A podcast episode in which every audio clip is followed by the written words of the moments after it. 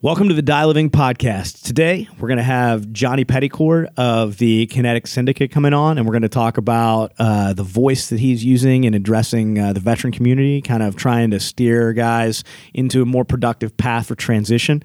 I uh, hope you guys enjoy it. Uh, he didn't get the, the name Angry Johnny for nothing.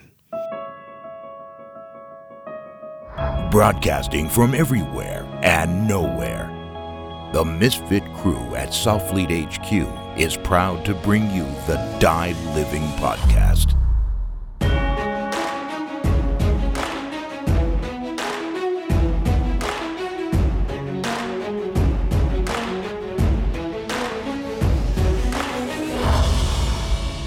All right, man. So I guess it's worth noting that um, recently I was approached by a moderately um, so I, I guess I should say this to start. Like, so I had I had an aha moment about the kind of things that you've been doing lately because uh, you've been taking a really big, like, kind of you're, you're the point man on the anti-brovet movement right now.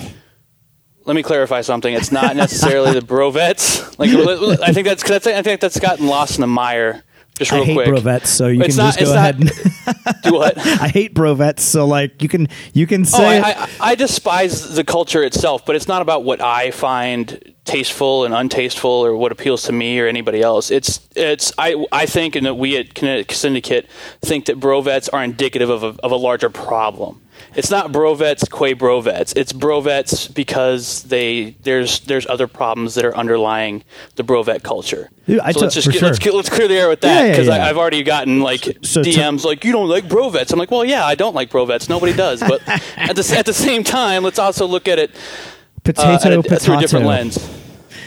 Uh, no, I'm with you, man. I actually think it's funny because um, nothing got my dick harder for a period of time than all of the like funny, like increasingly anti douche memes. Like, I mean, I'm kind of a douche. Don't get me wrong. Like, sure, I like, I like I like uh, lifting weights and posting selfies of me with no shirt on. Mm-hmm. I enjoy the company of loose women, and I have been known to imbibe a few strong spirits and say things that I regret yes. after that. Um, and not apologize for them either. No, I mean that, women. That's important. Women apologize. That's uh, cue the first sexist thing I'll say on this podcast. Not the last. yeah, I was gonna say. Yeah. So um, all of this to be said, uh, the overwhelming identity that goes along with bad behavior has been really hard for me to come to grips with over the last few years, right? This like the idea that to be a veteran, you have to like take pride in being a really shitty person. Right. And so, like you guys, like what you've been talking about a lot lately, I've been putting out a lot of like kind of castigatory, like like like scolding blog posts and talking about the fact that like we are the people who should be responsible. Well, I I sent a initial treatment for a piece to a, a large publication, a, nas- a national publication. Sure. And the editor got back to me and was like, first of all, you're supposed to write 1,200 words. And I think that like the scope of what you want to write about is a little large for 1,200 words. I'm like, I don't know. I can fit a lot into 1,200 words. she is correct. Uh, 1,200 words is not very much space to fill. Um, secondly, her big criticism was that I had touched on a lot of subjects. Like I was drawing parallels between the opioid epidemic and um, veteran behaviors post combat and like an addiction to um, dopamine, kind of like a, sure. a similar response. And uh, she was like, you know, you need to cut all these themes out because there's an overwhelming negative characterization of veteran stereotypes that's building, and we don't want to waste any time with that. And I was like, do you think that there's a lot of talk about that? And she was like, yes. And I was like, wow I did not I did not know that because I felt like we were the only people talking about it, right? Sure, sure. Yeah, man. Uh, it's something I noticed when I was over at OAF Nation. I, I, I, we would get these. We would just be inundated with these the, the DMs and the and the and the messages from like brovets just just it was it was unreal. And i finally was able to kind of take a bird's eye view and look at it as much as you can on social media and take a look at it. And i'm like what? This is fucked. Characterize, and then it really kind of came DMs. around. I was talking to a friend of mine. She's she was uh, corporate hr for a very very large retail chain here in the united states. And she was TJ telling Maxx. me that um, veteran resumes and veteran applications they're encouraged unspoken to go to the bottom And I, when I, you know, at the time, my multicam hat flew off, and I'm losing my fucking mind. And I'm like, "This is bullshit. What the fuck? Are you unpatriotic? Bunch of communist sons of bitches?" And she said, "Listen, like there's a there's a cohort of veterans that uh, are trying to come off as these dysfunctional, broken, ticking time bombs, and they're like, my employer is not gonna. They're a liability." Because they're going to pop off on their coworker, they're going to pop off on a customer, more so than the typical you know, um, retail associate, and they're like, we're not willing to take that chance. And at the time, I was fucking, I was, you know, this is 10 years ago. I was angry and bitter, and I'm like, fuck you and fuck them. And uh, then I kind of started taking a look back, and I, I kind of I kind of see it. I, I, was there. I've been there. I've, I've done the Brovet thing. I had the infidel shirt. I was. I like that you know, your reaction to like the reasons why they set the resume to the bottom of the pile is the Was to reason pop off. is the reason why. Yeah, god damn it. Yeah, yeah. I Is this think what she a douche would do? Is this what like, a douchebag would do?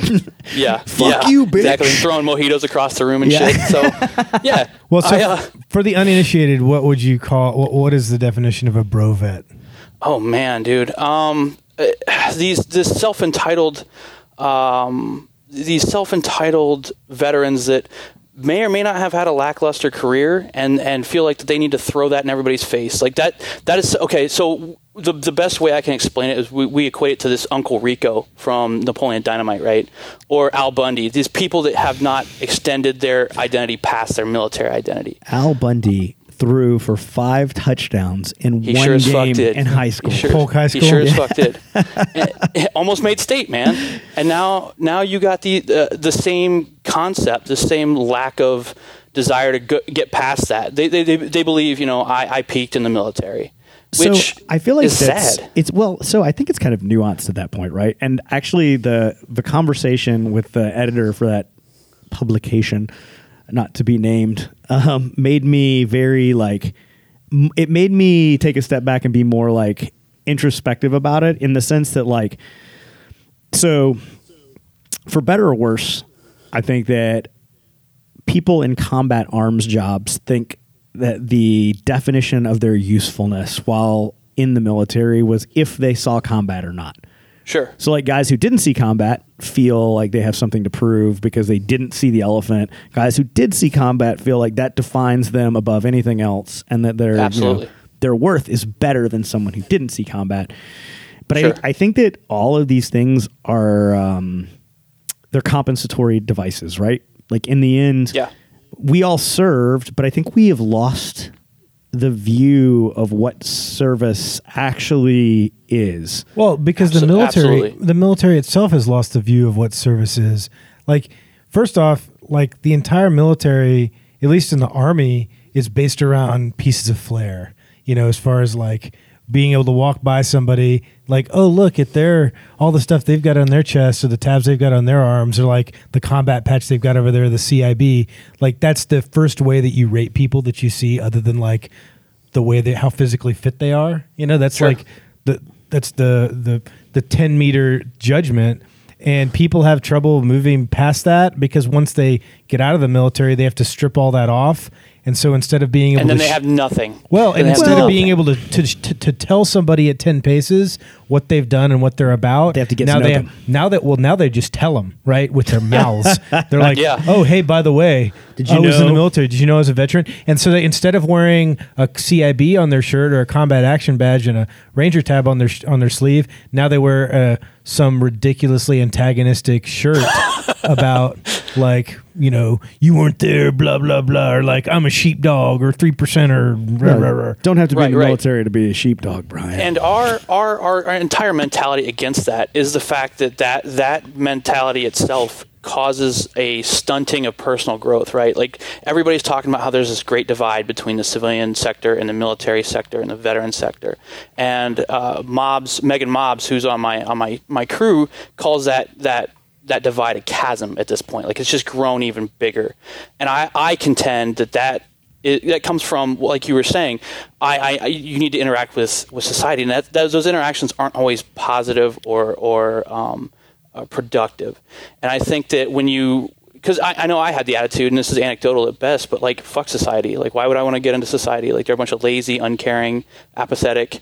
They didn't do anything. They're they're Sa- just scum. says says the dude who's on subsidized health care And Sure, sure, yeah. Driving government roads and getting a job in the civilian sector. Yeah, yeah, Yeah. sure. That's exactly where I was, and I think that that that divide, that civilian military divide, leads to the loneliness and isolation that I've been reading about. From and this is the whole reason I started Kinetic Syndicate was because I read two articles back to back, and they were essentially they were written by two completely different people on two completely different publications, and they were the exact same fucking narrative. And it was, I got out of the military, I don't know what to fucking do with myself. I got depressed. I'm lonely. Um, But it's you know, just the thing is, like, remember we talk about like how self, like self analysis is the most important part. Sure. Like, the military was a band aid for all those feelings that existed while they're in the military. Most of most people who get out of the military before twenty years get out because they w- didn't feel fulfilled in the military either. They just Sure. had a lot of other people they were around that gave them a sense of purpose. They had a mission. So even if they weren't very good at fulfilling the mission, the mission was still there. You know, Sure. like I mean, the government, the military is not very efficient in in completing missions. Well, and on top no. of that, and that's that's the thing too is is it's, the military is very good at creating this identity, this new identity for you. You know exactly, like you know, uh, something that gets tossed around is we get we get told. Eh, People our age are like, who are we? Where do we fit in in the world? What are we supposed to do with our lives? The military gives you concrete a- answers to those questions, and then they, when you get out, you no longer have that to hold on to. Well, and I would, as- I would say ahead. the identity of the military has even become like there's been a lot of questions about the validity of the two conflicts that we've been in, right? Of the Sure. last like eh, 18 years, I guess, or 17 years. And so people started to question like, you know, they came in and they at the beginning right right after 2001, it's like, "Hey man, we're fighting terrorists and we're doing good work and we're we're defending the country, you know, and then like 2013 rolls around, you're like, what the fuck are we still doing here? My buddies are dying, like for what? And so the military's response to that, instead of like changing strategy, was to double down on like the, you know what, you are like You're a hero. you're a Tip of hero. You're a Yeah. hero. Like you know, th- this is you're a freedom fighter. You're fighting for freedom. You know, instead of like it was like a propaganda campaign within the military to keep people's morale up, and then Sure. and that propaganda campaign was so so deep seated that when they get out, like they're they don't know which way is up, man. It's like I was a hero. Sure. They, they was told I was a hero. Well, Treat me like yeah, a hero. and you get out and, you, and you're a student and you're getting yelled at by some like some college professor for not turning in your work or That's whatever. younger than you. And like I said, that yeah, that's younger than you, and you get this like you get this civilian military or civilian veteran divide, and I I contend that that. That there's there's so many different reasons why that divide exists, but regardless of the reason, that that divide I think causes this loneliness and isolation, which lead to, which leads to like mental health issues, social issues, employment issues, um, and I, I think that me personally, I'm all, I think that, and I in my maturity or, or in my advanced age, I think that I started to become like Doug was saying, more introspective, and I think that we need to start cleaning it up in our own backyard before we start pointing fingers at society. Well, I think that it's worth asking if the divide actually. So, well, there, it's a two phase thing, right? A, does the divide really exist? And B, if there is a quote unquote divide, did we create it? Because in my estimation, uh, my exposure, and this is this is anecdotal, but I feel like that collectively as a nation, Americans have a lot of like post Vietnam guilt still, and Sure. that the way that we treat soldiers, like even though we disagree with a series of unjust wars, we do not feel as though the soldiers fighting those wars should be penalized for their role in the wars, right? Yeah, there's like a moral Exactly, and I- segregation between the soldier and yeah, the and I, completely agree with that. But I also think that that mentality, um, you also have that the, the society looking at us with that guilt. Like I, you're absolutely on track. You're absolutely right.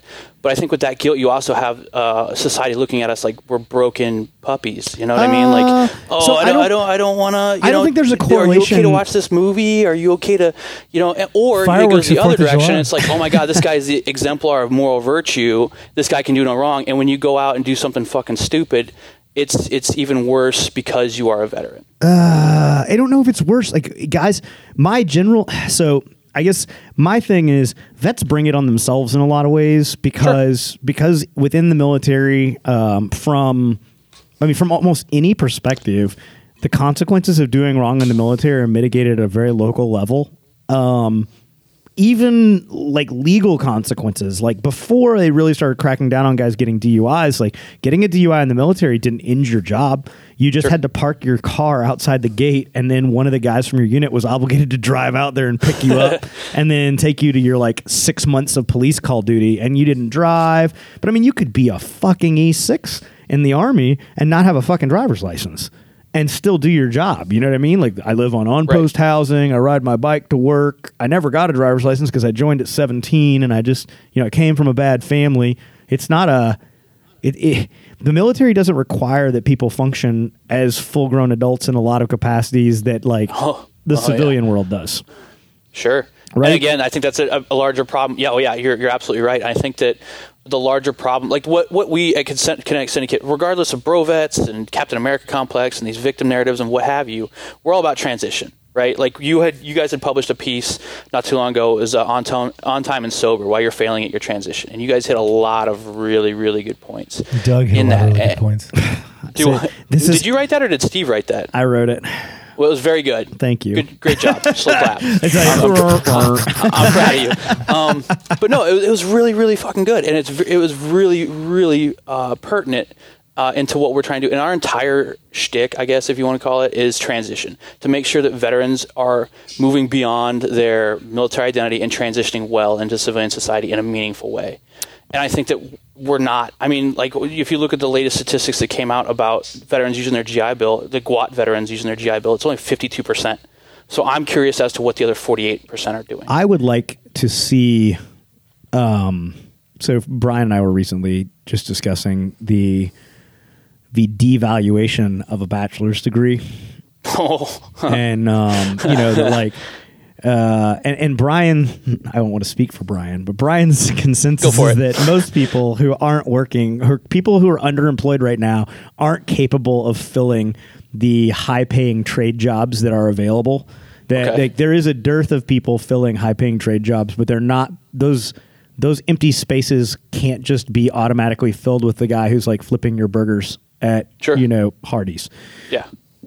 That being said, like the community college system and the university system are not necessarily geared towards filling those high, uh, high profile tra- trade jobs that actually require skill, and that with the kind of with the eclipsing of the apprenticeship journeyman programs that used to be in the United States, um, that there's really not a clear cut path to learning those trades either. So they will be taken over by robots and such, right, Brian? Well, no, I, I just, I mean, I think that there's not like bringing up trades. I think that there's a lot of people. One of the, the one of the tricks the military plays on people is that like you have a specific specialization and you need to stay in your fucking lane. So Yes. if you're a Yes. mechanic, like you need to worry about nothing but that thing. Oh Yes. well, what about the electronics that are on there? There's a short wire. Can I fix that? No. There's a fucking electronics specialist. That's his job. Do that. And so guys get guys, especially guys that come in at age 18 that have never like worked really in the real world. That's the illusion that they have is that's the way the real world works, right? They people are looking for hyper specialization and the only thing you can try to get a job in in the outside world is what you learned how to do in the military. Like Exactly. guys- when I was transitioning out in 2000, my, the first time in 2006, I got sat down by my first sergeant. He sat there and told me, like, "What do you think you're gonna do? Like, you're a machine gunner. What are you gonna do? Tell me. You tell me. What are you gonna There's do?" And I'm always like, a job for know, machine gunner in Iraq for Yeah, sergeant. exactly, exactly. And he, he's like, "You're a knuckle dragger, mouth breather, blah blah blah." He said, "You should be out there leading Marines. You shouldn't be, you know, what are you gonna do with yourself?" And I was like, "I'm gonna be a firefighter, first sergeant." He's like, "Oh, okay, good to go." You know, it, it, it's very. You're absolutely right. It, it's this. You pigeonhole yourself in, and I think that a successful transition sometimes may require you to bust out of your comfort zone. Well, it the- certainly did for and me. And the military, that literally the extent of what the military provides for people is, hey, we're going to figure out a way to teach you how to lie on your resume and pretend pretend that these things that you've done in the military have any value in the civilian world because they fucking don't. So we're gonna we're gonna teach you in your ACAP to write this churched up bullshit resume that everybody understands is a churched up bullshit resume, and we're gonna give you the GI Bill but we're not going to in any way shape or form point you towards like other employment opportunities nor are we going to like try to help you figure out what you're going to be when you grow up Well, the GI, You know, I think like I think the GI Bill is kind of, I don't, man. So the GI Bill is a great thing. And Oh, yeah, absolutely. I I hate when I hear people complaining about great things, right? Like, like, Right. I love Tricare. I'm not complaining about the GI No, Bill. no, what I'm I'm, about complaining to. about is it's a ba- it's a band aid. I'm about to. Okay. yeah, I'm just prefacing me about to complain about the GI Bill. yeah. He, he's he's giving justification to him Yeah. bitching about a 1st I'm- world white people problem. I'm problem. not Yeah. racist, but Yeah, exactly. Let me throw out a dog whistle for a moment. Um, so the problem I have with the GI Bill in a lot of ways is that a lot of us who came to the military later in life have already determined what we want to do when we get out of the military and a path to get there. And for a lot of us, that doesn't mean we have to go to college, right? I mean, Sure. like, uh, I will never use my degrees. Period. Like I won't do it. My wife's like, "Why don't you go do this thing?" I'm like, "Because I don't want to do it, and I don't ever want to." in pottery. I, and it, yeah, exactly. Well, history is basically pottery. But, um, I don't want to do construction management, man. Like that's that's what I studied for my master's degree. I don't want to do that. Um, I don't want to get a classic nine to five. I enjoy working for myself. I like being in an autonomous company like Softly, where we function more like a, an ODA than we do like a a linear company. a general collection of rapscallions and Yeah. ruffians. Yeah, bunch We- of scumbags. And, and routinely, you can find me in the office yelling epithets at our COO and then sheepishly apologizing, but not apologizing. You know, like, I'm sorry you feel that way. yes, exactly. but I I'm mean, sorry the, you got mad that I said that. the point is that, like, the GI Bill, when I look at it from other people's perspectives, is like, man, there are a lot of really good educational opportunities out there that the GI Bill does not cover and doesn't adequately support guys that are trying to pursue those as career paths. Like, just off the top of my head, like uh, pilots programs. There's a lot of guys that would enjoy becoming commercial pilots, but the way that the pilot licensing process goes in the United States, you have to get a private pilot's license before you get a commercial license, and the GI Bill doesn't cover private pilots like a private pilot's license because it's not a there's no commodification. Like you can't actually make money off being a private pilot.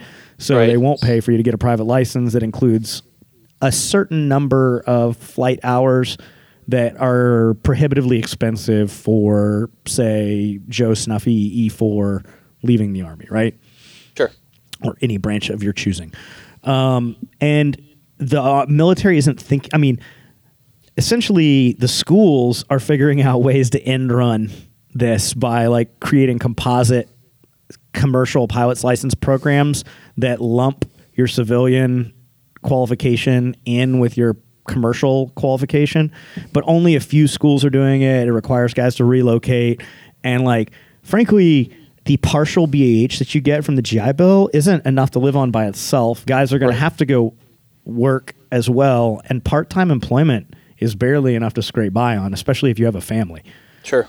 Uh, so like you ask a guy to go from a socialized program like being in the military where he's making 40 45 50000 dollars a year 30% of which is tax free because he's getting BAH and BAS he's living on on-post housing his essentially his health care and his housing are already subsidized He's taken He- care of.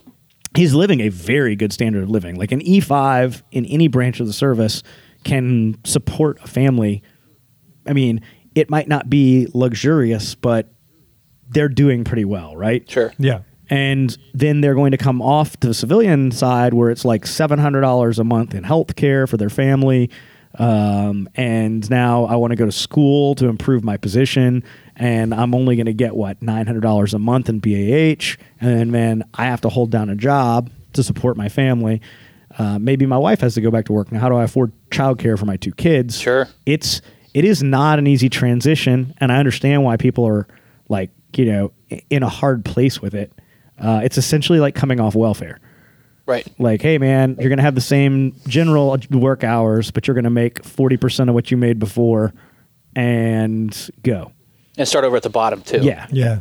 Yeah. And so your point of contention is that let's let's clear that out. Like it's not that the GI Bill is a bad thing, but there's a lot of limitations to it. That Well, I think that there are better ways. So the money from the GI Bill is getting spent no matter what, right? And you see, like people who are capable in, u- in using the GI Bill. I mean, guys go to some really fucking expensive schools. I know a lot of SF guys that have gotten degrees from NYU and Columbia, Sure. uh, Harvard. Jesus, you know what I mean? Like guys, Yeah. guys get into great programs, and the GI Bill pays for the tuition, which is ten x more than Joe Snuffy going to community college to learn how to be a welder. Sure. But the reality is that the guy who's getting a degree from the community college is using the exact same resources that a guy's using to go to Columbia, right? Um, and the difference is obviously the club you're joining when you graduate. you know, like, hey, if I go to Harvard, I got a lot better connections than if I go to like you know Montgomery County Community College down the road, and uh, and I want to be a commercial welder. Well, what's your point? My point is that that money would be much better allocated. Those resources, like as guys are transitioning out, they should be finding trade schools that that the government has encouraged to utilize, like to take the GI Bill. So it's not an in run by the school, but it's it's a a proper allocation of the GI Bill to a more beneficial end, right? But we don't do that. You leave it on the soldier to find that.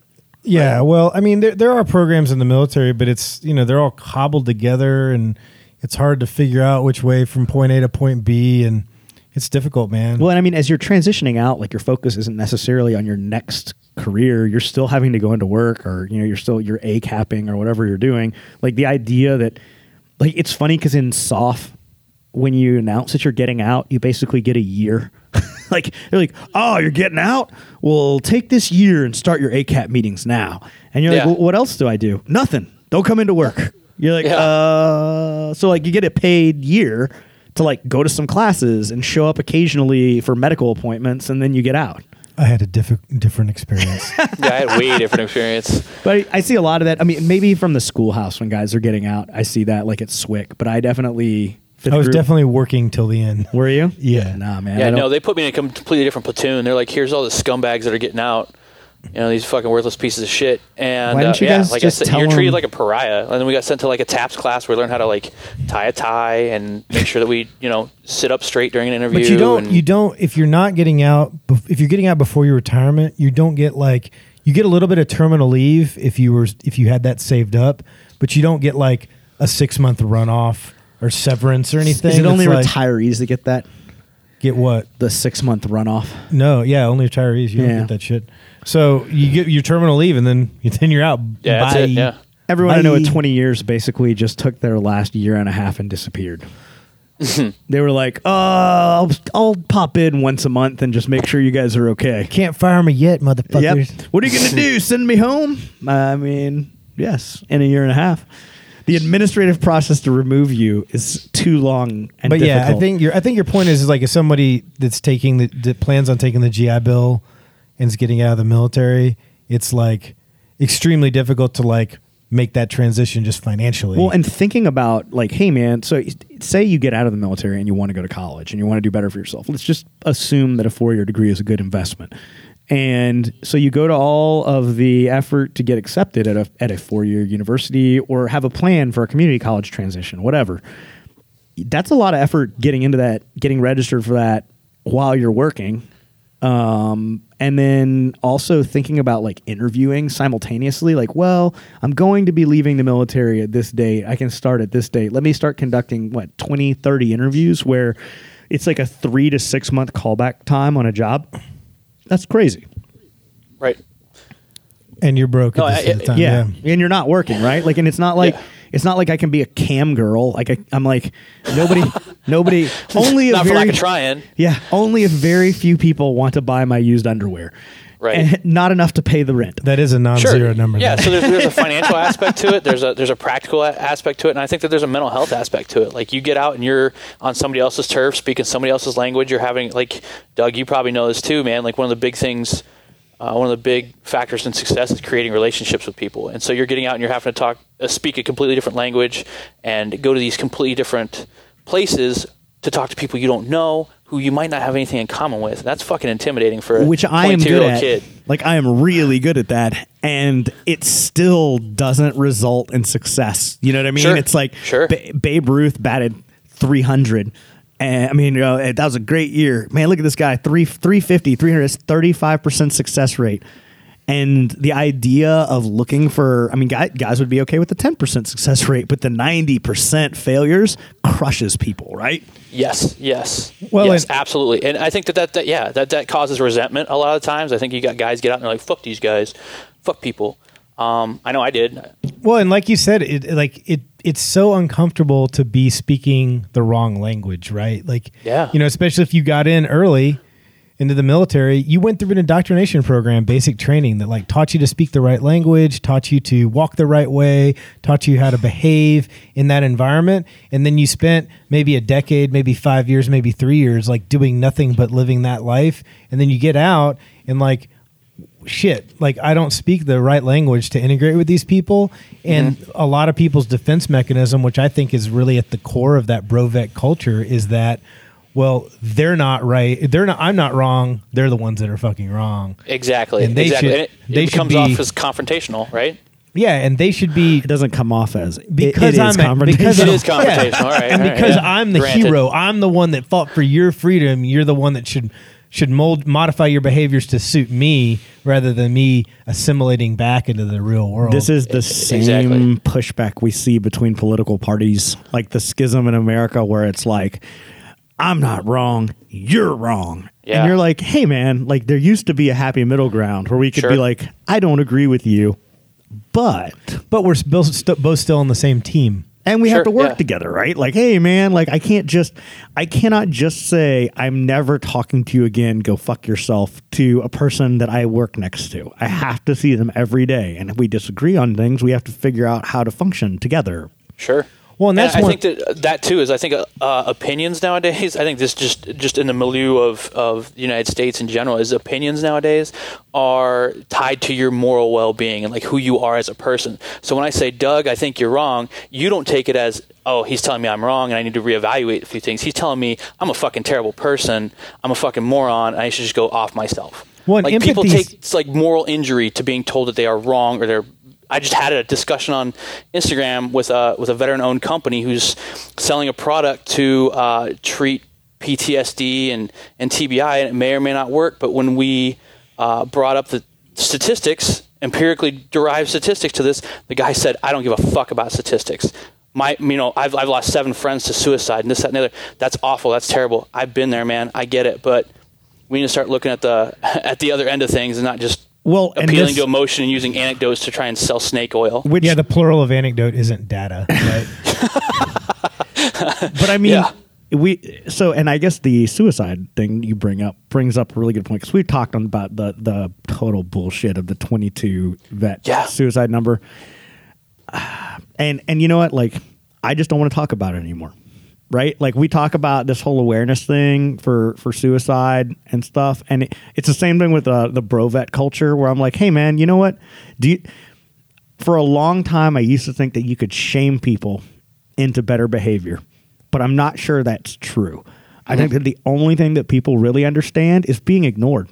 You know what I mean? Like, hey, man, if you can't function like an adult in pop in in polite society, then you're just going to get ignored, right?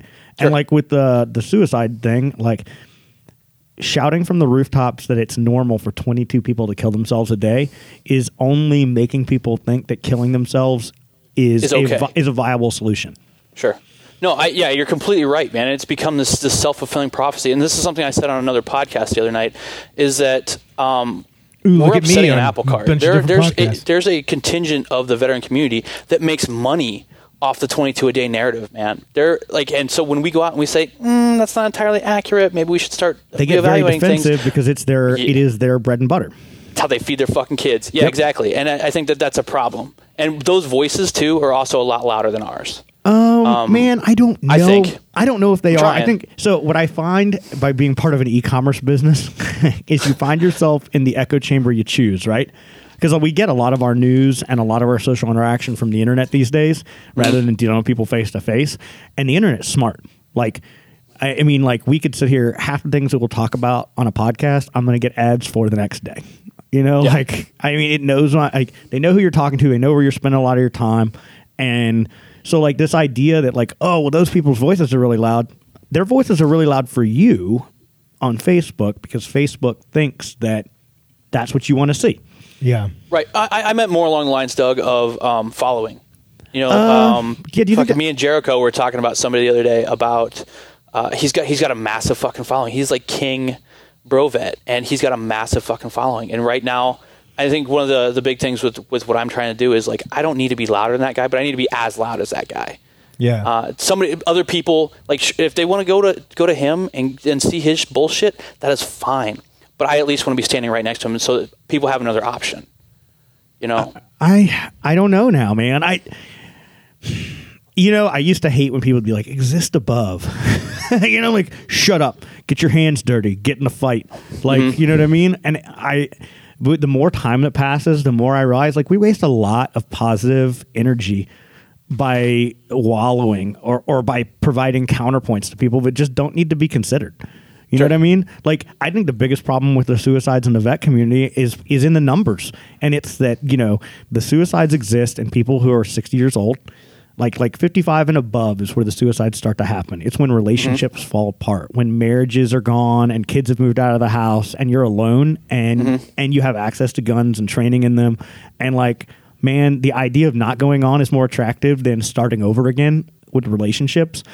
And I think that a lot of the lack of fraternal organizations, I, I think that we didn't see this previously because a lot of guys were like at the Masons and shit. VFW or uh, the American Legion, or they were doing things where Well, they were. people didn't consider themselves professional soldiers, with the exception of a very small group of people. You know, people went to World War II, got home, and fucking stopped being in the military. People went to Vietnam, they fought that war, they came home, they stopped being in the military. No, a few small contingent cadre type people continued on, but you know, like the, there's an enormous amount of people in this country now that that's their whole identity. Like we've The, discussed. well, Like, the that's- military industrial they- complex has certainly they grown. feel like they're a professional soldier first for their whole life. sure.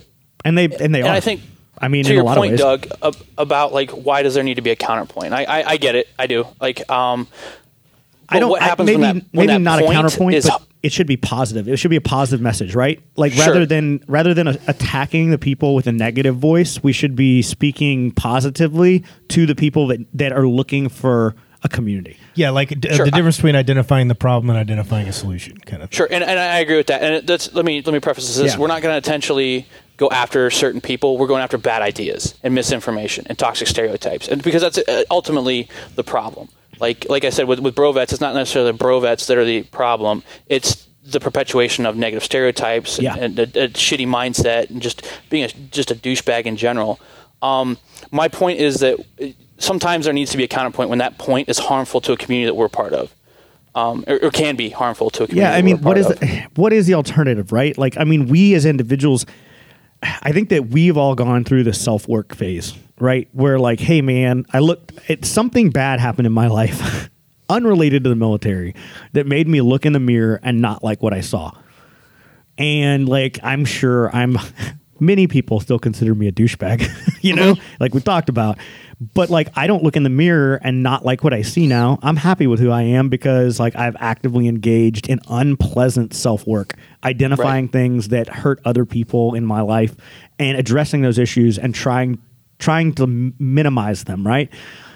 I don't think that a lot of people in our community see self work as beneficial necessarily. Like we battle uphill on the meditation and uh, and telling people, hey man, counseling isn't weak.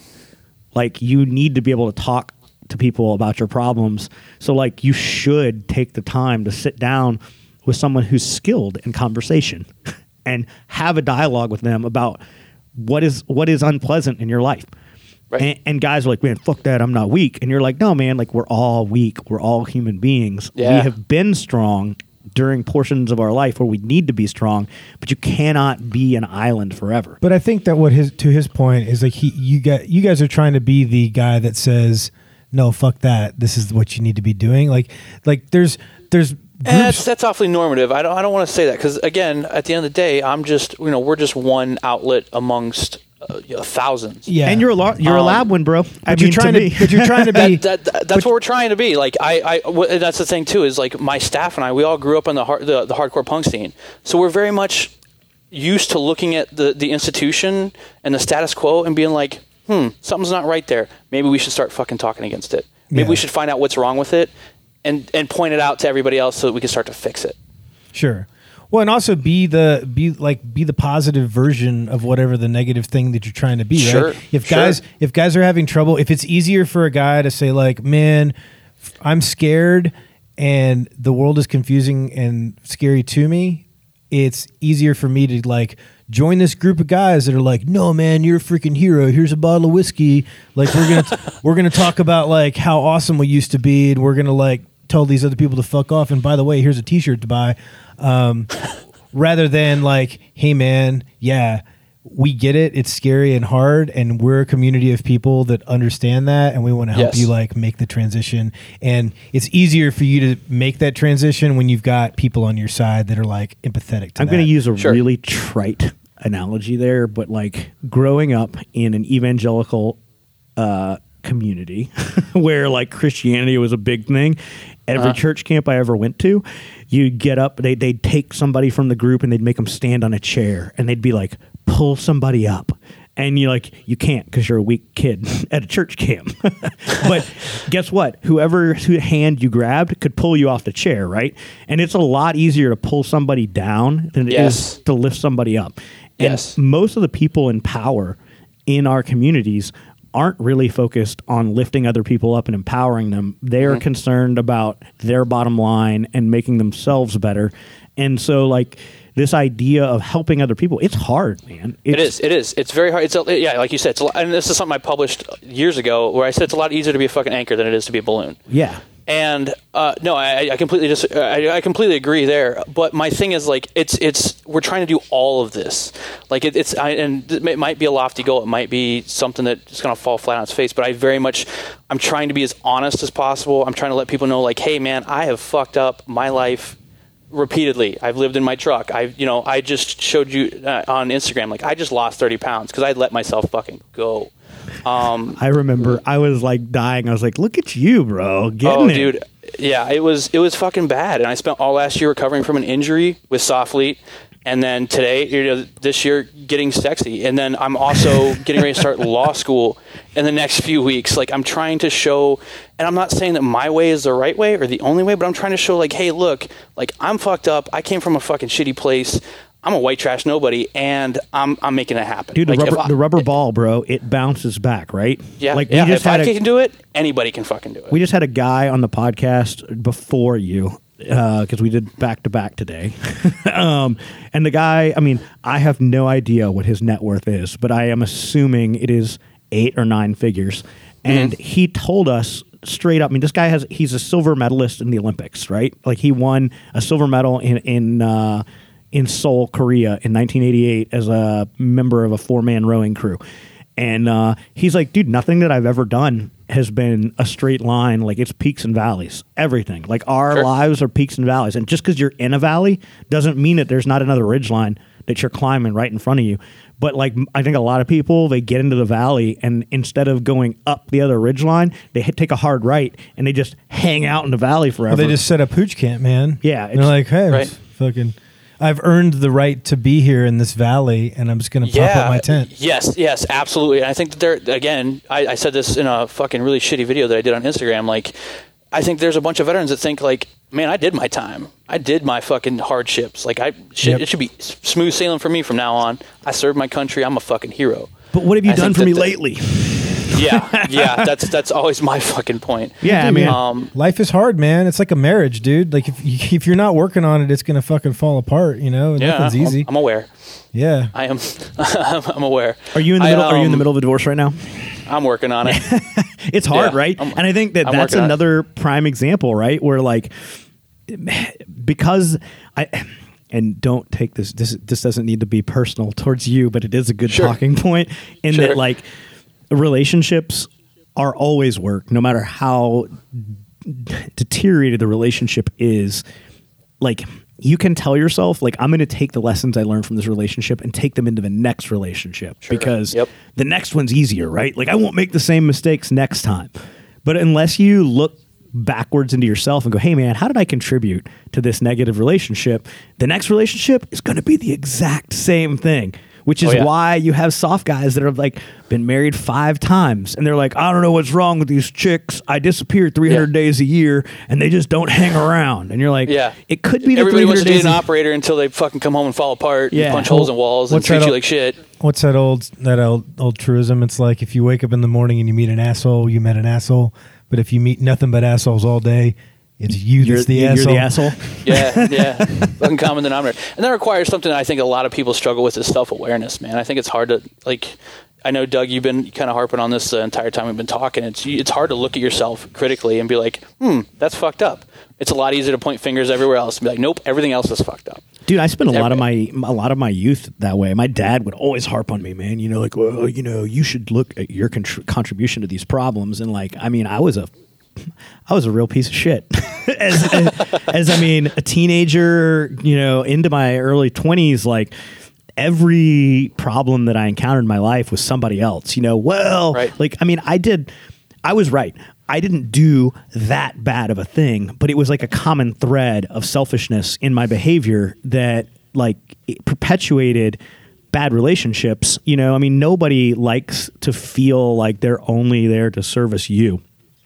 You know, I mean, uh, Right. the the I think that the like the I, I've written a blog about it, but I mean, I think that the real kind of like um, aha moment for me was going to work in the oil field with a bunch of salty old dudes who didn't give a fuck about me.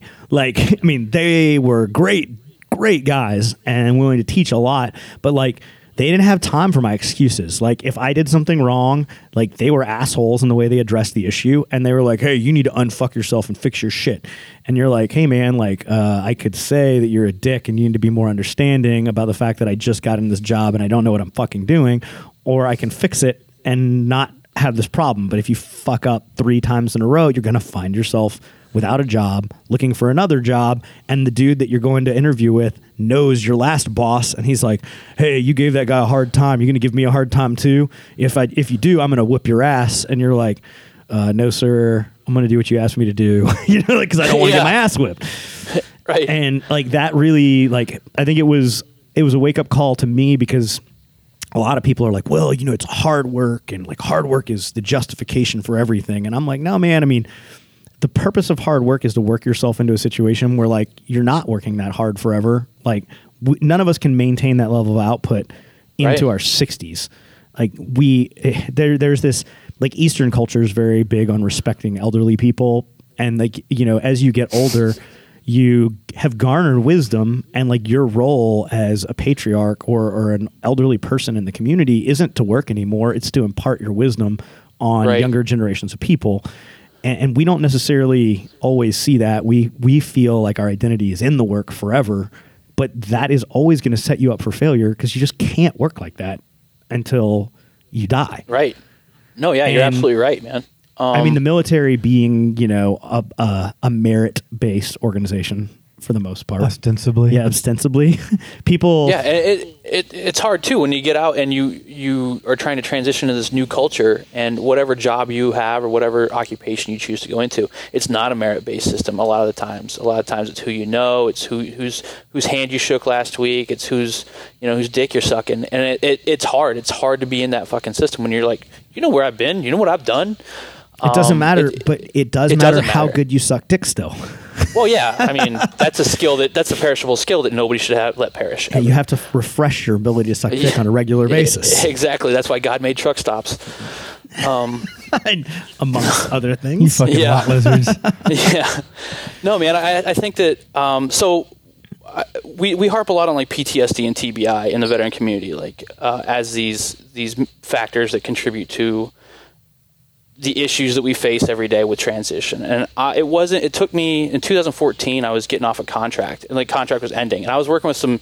I was working with some amazing dudes, like guys who had been doing the damn thing since I was in diapers, and guys who had been in the global war on terror since the beginning. You know, I had guys on my team who were, you know, part of the Hamid Karzai's protective detail, and then prior to that was on was one of the Green Berets that like led him through the fucking whole thing as Commander Karzai. That old DynCorp fucking hustle. Yeah, yeah, and, and the guy, you know, I had a guy who was a, a, a ranger in the in, in the Mogadishu thing, and like I had guys who had this breadth of experience, and we got told the job was over, right? And I saw these guys who were like professional tough guys, fucking bawling, just crying because they were losing the one thing that they had been doing for the last 20 years, 15, 20 years. Now you have to go home and address all the things that you just like have been avoiding. Oh for yeah, forever. Oh yeah. So I wrote when the music stops, and it kind of made me think like, man, it can't be just PTSD. It can't just be TBI. There's got to be another reason why we see so many veterans struggling. And I'm not talking about suicide, but just struggling in general.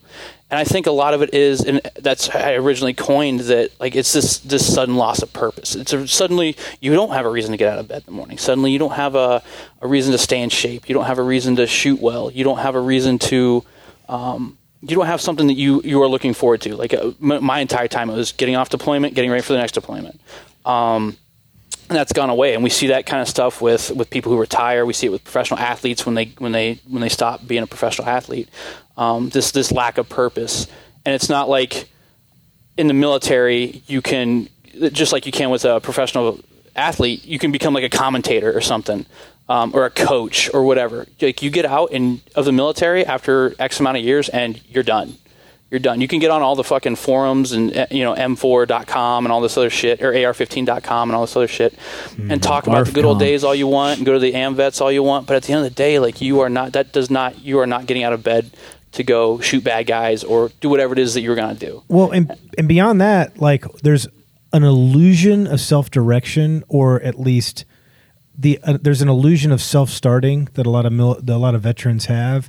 Like when they were in the military, they were considered self starters because they did all of the specified and implied tasks without having to be told. Right, like Sure. they were good soldiers, so they did the work they needed to do, even if they're at a fob like off by themselves.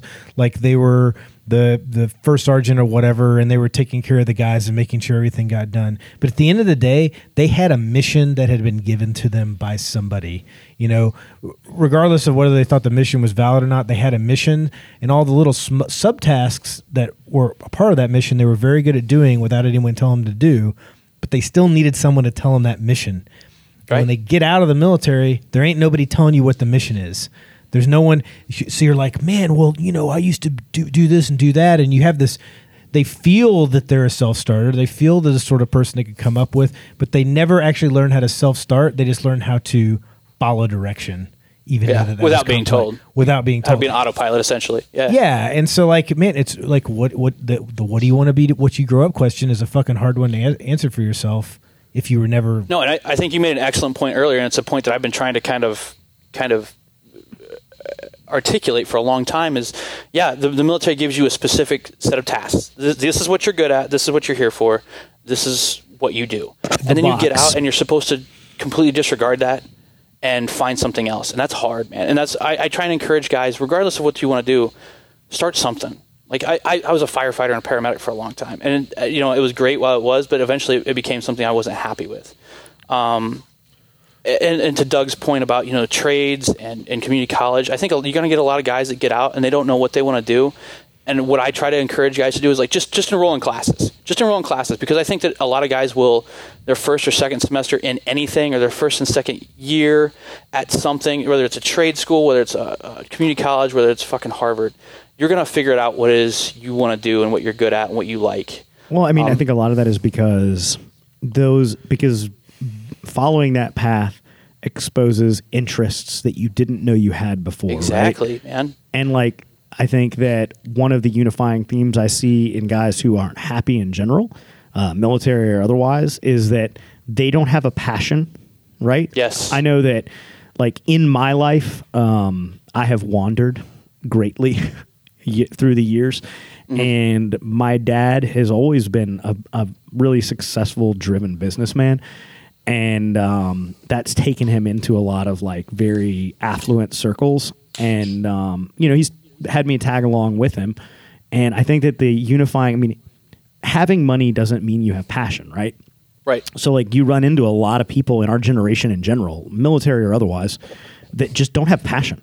Um, either they were given everything and so like nothing has value, or uh, they've just never found something that they enjoy doing that requires their focus.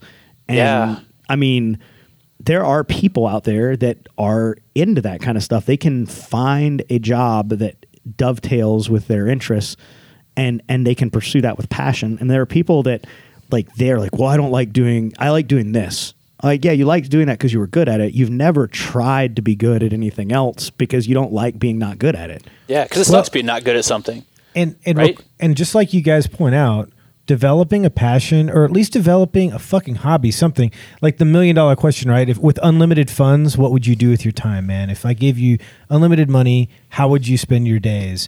And most guys in the military have a tr- trouble asking answering that question because the military more than just about any other thing I could think of other than like perhaps medical school and like medical residency steals so much of your time away that you don't have time to develop any of that stuff, right? Like Yeah. you're gone, you're deployed. You don't have time to freaking like become a woodworker or like a you know a metal shop guy or whatever you know paint little toy soldiers or something when you're out there like you just don't have the fucking time and it makes you one dimensional and fucking boring. Yeah. and like you Right. go, I mean, like you look look at conventional guys, man. Like I I can speak from personal experience towards conventional guys in a variety of ways, but like. Mm-hmm.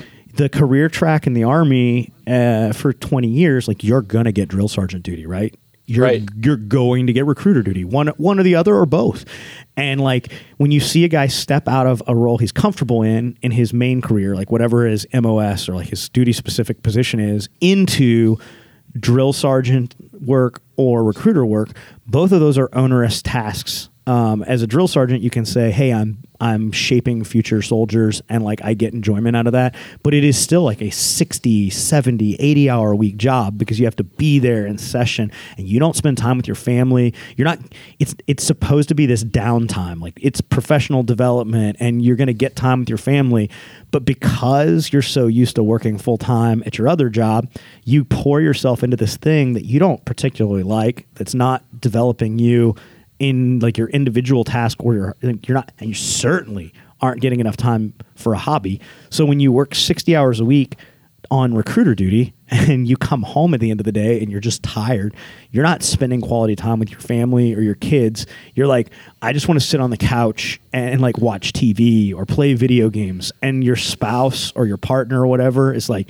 man, I I married this person or I'm spending time with this person because I enjoyed who they were. Like they seemed like they had a sense of adventure, but that sense of adventure doesn't translate over into our personal life. Like we don't do anything together. We literally Right. sit on the couch and ignore each other yeah while this person re- recuperates from a an intensive, stressful hourly job they don't like. Well, and think about how strong the thirst for those passions is due to the fact that so many people get out of the military and they're now passionate about the two things that they were allowed to do that maybe dovetailed into what you could call a hobby, which is firearms and fitness. Right? Like so many guys I see get out of the military, it's like, I'm going to open a CrossFit gym. That's what I'm passionate about. Because that's Yeah. like literally the only thing the military gave them Or I'm gonna be a time to be passionate about. Or I'm going to be a cop. Or I'm going to go like be a firearms instructor or something. Because like they wanted to be passionate about something, but like the military is like, well, here's the things you got, boys. Yeah. We're going to give you time for that. Nothing else. No, yeah, that's something we say all the time. Like you see guys get out and they're pigeonholed into either becoming a cop or a CrossFit gym uh, owner, or you know, yeah, firearms or contractor is usually what I, Yeah. I say. You know, you guys got you got guys that are like, oh man, I'm gonna go make that six figures as a contractor. Well, it doesn't work like that anymore. So Um, tell us more about your organization, man. Oh yeah, like um, I it came about. I had, I had written for OEF Nation for about four years, off and on, and um, it kind of gave me a bird's eye view of the veteran community in general. Like I, I, I went there as a bro vet. I went there kind of stuck set in my ways, and it wasn't until I had people telling me like, "No, you're fucking wrong." Like I try to I try to listen to people when they tell me shit, and you know they told me I'm fucking wrong, and I started to kind of notice patterns of behavior within the community. Um, but anyways, I had, I'd, I'd left that publication. I became the editor in chief for Recon Sniper Foundation uh, for a little bit, which was good, but um, just uh, the the time commitment stuff wasn't something I was able to fulfill because I am in school and I'm getting ready to start law school and I'm going through some some personal changes right now. And then uh, Bachelors and Company, which doesn't exist anymore, came to me and offered me a chance to write uh, for their blog, and I'm like, "Fuck yeah, it's gonna be great." And you know, he's like, "Oh yeah, I want you to take this direction that you're talking about, which is what I'm doing now at Kinetic Syndicate." And then when when that when Bachelors and Company f- folded up, I was like, "You know what, man?" I grabbed a couple of my buddies, and I'm like, "We we need to start holding people accountable. We need to start setting a positive example. We need to start trying to change the way veterans see society, the way society sees veterans, and the way veterans see themselves, and and allowing veterans to transition into the civilian sector in a more meaningful way. Um, so that's what we're trying to do, man. We're doing that through blogs. We're eventually going to start doing outreach. Like we, you know, I, I don't want to become a meme site, and I don't want to become an apparel company. Yeah. Um, of all the things that I want to do, those are the things that I don't want to fucking do. What what do you, what do you, what is your million dollar question? Like, what do you guys have in the future, man? If you had unlimited resources, what would you like to see you guys providing? Oh man, I would definitely like to start doing like I would like to see like meetups. You know what I mean? Like going and, and having these these seminars, and not even necessarily like brainwashing, because it sounds like Tony Robbins, right? Where you go and you, you you have some dickhead on stage telling you how you should be living your life. But I definitely want this this exchange of ideas. Yeah. Um, I, I definitely want to show um, the the positive things that can come out of of transition because I don't think any of any of us had an easy time getting out. Um, I definitely want to see an overhaul in the way the military transitions their veterans out. If that, even if that's just providing a language into things, uh, even if that's just sitting people down and being like, "Hey, listen, like, yeah, here's how to write a resume, here's how to conduct an interview, and this is." But there's also going to be some hard shit you're going to have to deal with, and and here's kind of some resources that you can go to to, to mitigate that. You're gonna you're gonna feel lost, you're gonna feel alone, but here's here's some resources that allow you to kind of navigate this new landscape that you're in. Instead of just being like, "See you later, man. Have fun. Make sure your chute opens." Man, Um, and I know that like the military tries. I mean, they and, and they think of new methods to say we're we're checking that block. You know, I mean, Sure. What was the what was the thing we just had to do that was so onerous to us? I don't recall. Uh, I probably blocked it out. TAPS. it, it, it, it, it's called TAPS. Uh, it's a some acronym. I don't remember. It's a transition assistance program. Yeah, yeah. Uh, yeah. It's something. It's like a week of like going. Yeah. Yeah. Yeah, Uh, you go and you dress in civilian clothes for a week, and you listen to some fucking retired first sergeant tell you how the civilian world is. Yeah, which they- exactly. which they don't know because they're they're still like because they're stuck. He got Exactly. he got a job at Taps because he couldn't hack it in the real world. yeah. Um, and I Or think you it's get these guys there. He's like, "Yeah, I was a first sergeant. I got out and I became a, you know, I became a, a managing supervisor at some, you know, defense firm somewhere doing something." You Oh, know? it's- you're like it's- you never went to the civilian world. You just like It's- graze alongside of it. It's SFL lateral TAP move. Because it's it's Soldier for Life Transition Assistance Program, and like, I mean, like I was so. I was so annoyed that we had to be there for this thing anyway, right? Sure. They're like, "Oh, well, if you already have a job getting out, um, the, and you can prove it, then you don't have to attend any of these briefings." So I gave them my my SOFLETE business card, my my death card. I was like, "Is this enough?" And she was like, "Uh, yeah." And everybody in the room was like, "Boo! Holy it's a shit. it's a business card." I'm like, "Yeah, man, you guys should just go to the print shop and get business cards Get you, made." yeah, get you, get you one made up. You know, I, I, I haven't heard anybody talk about it, but something I have envisioned is, you know, there's no place for veterans to go anymore. Like the VFW still exists, obviously, but like the VFW is totally and utterly disconnected from the the GWOT generation. yeah, and- and, it's an echo chamber. you Well, know? and and there's no like it. It seems like there's an en- enormous void for like a, an organization that has like actual physical facilities that's distributed across. That would be like a place like, hey, we can talk, and we're not an echo chamber for like. I don't care what your rank was. Like, leave that at the door. But more of like a professional business, like incubator type space, rather than a let's go drink ourselves silly and talk sure, about that one because you, time. you see those spaces that you're talking about, and they're always like weekend getaways where you're shooting fucking guns out of helicopters at pigs. And not to say you guys' hog hunt isn't fucking rad, just saying, but like it's it's always these like you're going and sleeping in bunk beds with your boys, and you're you get to play soldier for a weekend, and you get to relive all these these glory days, or you know, I was involved in some student veteran organizations when I was during my undergrad, and it was all it would always turn into a dick measuring contest. You sit down in a group with, with guys, and you're you're hoping to create these bonds and network, and it always turns into like, oh, where you been? What have you done? And it was well, this, this, and that. Oh, fuck you. You know, you, that guy's a matter. pogue. That guy's in the corner, you know, crying. He's a fucking pogue. Fuck that guy. Or the female that's in the room. Fuck her too. Um, it always turns into the same shit, man. And I agree. Like, I think that there needs to be more productive veteran space, especially for our Well, I generation. think in some ways that it, The problem with Scotland is that it's full of Scots. You know? in, The problem with veteran organizations is full of veterans. and I mean, yeah, I think that yeah. I was just talking to a buddy about that today. I was like, uh, I had that, that argument on, on Instagram with the, that business owner, and I just I texted him. I was like, I fucking hate the veteran community. Fuck them all. Um, and he's like, dude, we are our own worst enemies. And, and he's just like, yeah, we, we make it so hard f- to lo- to love each other. We may, Well, know. everyone has something to prove, and there's no Yeah. venue in which to prove it. Right. And like we see that here at SOFLETE, there have been a variety of guys who've wanted to work with us or come to work for us that have claimed that their resumes and incorporated a lot of experience that they simply didn't have. they build themselves as someone who they weren't. And like we now require people to submit 214s. like, hey, you want to come work here and you're not in the military anymore? Um, send us a 214. And you Yeah. know how many people decide that they don't want to work here when we they have to show us what they have their sum total of their service actually is. And like what I respect is that we identify service as service, right? I was going to ask: Is there is there some kind of qualification that you're looking for within that service, or you're just like, we want you to be open and honest about your service. We don't give a fuck what you did. The latter. The latter.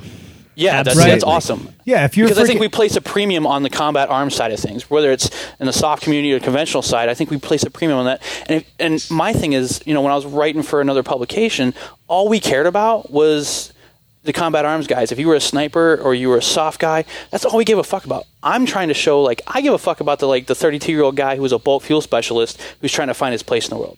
I give a fuck about that guy too. And it's hard for that guy because of the veteran community, because of the toxic nature of what we've been talking about. Yeah, he's told like constantly told that his opinions and his experiences are invalid. exactly. Shut up, Pogue. It's like hard for him Yeah. to have any self respect. I mean, You don't know, get me wrong. I yeah. love my boys, and Sure. I'm big in the soft community, and that is my community. It's like, mm-hmm. hey, these are my homeboys. That being said, I have always felt that like service is service, man. Like you, like you joined, you did this thing. I uh, I think that like service has value, that it shapes the direction that you go, and that you should take the lessons you learned from serving and being in a large structure, a large bureaucracy, and translate those those leadership skills into continuing to serve in a different capacity after you leave the military. But we Absolutely. basically say, well, you, you know, you were a freaking yeah, dot dot dot insert here, uh, and you're not worthy of leading or being, you know, being in charge of anything, and then therefore people think that they're not. So No, that, yeah, that's an absolute. That's that's kind of the point. That's one of the points we try to make with with Kinetic Syndicate is like we want to unify everybody um, under under the banner of service, not under a branch, not under an occupation, not under even really like the the generation you served. I mean, we're we're primarily GWOT veterans, but I don't give a fuck if you served in Vietnam or World War II or whatever. But service is service, man, and that's probably I think one of the biggest lessons I've learned since I've gotten out is that it doesn't really fuck because on out here in in the real world, nobody gives a fuck. Nobody cares. I agree with that. I I am super excited to see the direction you're taking this. I've been really glad to see your efforts taking shape. Uh, Thanks, and man. in- inundating my uh, social media feed with like uh, a variety of thoughts. Yeah, yeah. I'm, we're trying to get away from the the, the Brovet memes because again, I don't want to become a meme page, and I definitely don't want to be known as that. Oh, that's that one page that just bashes Brovets all day, right?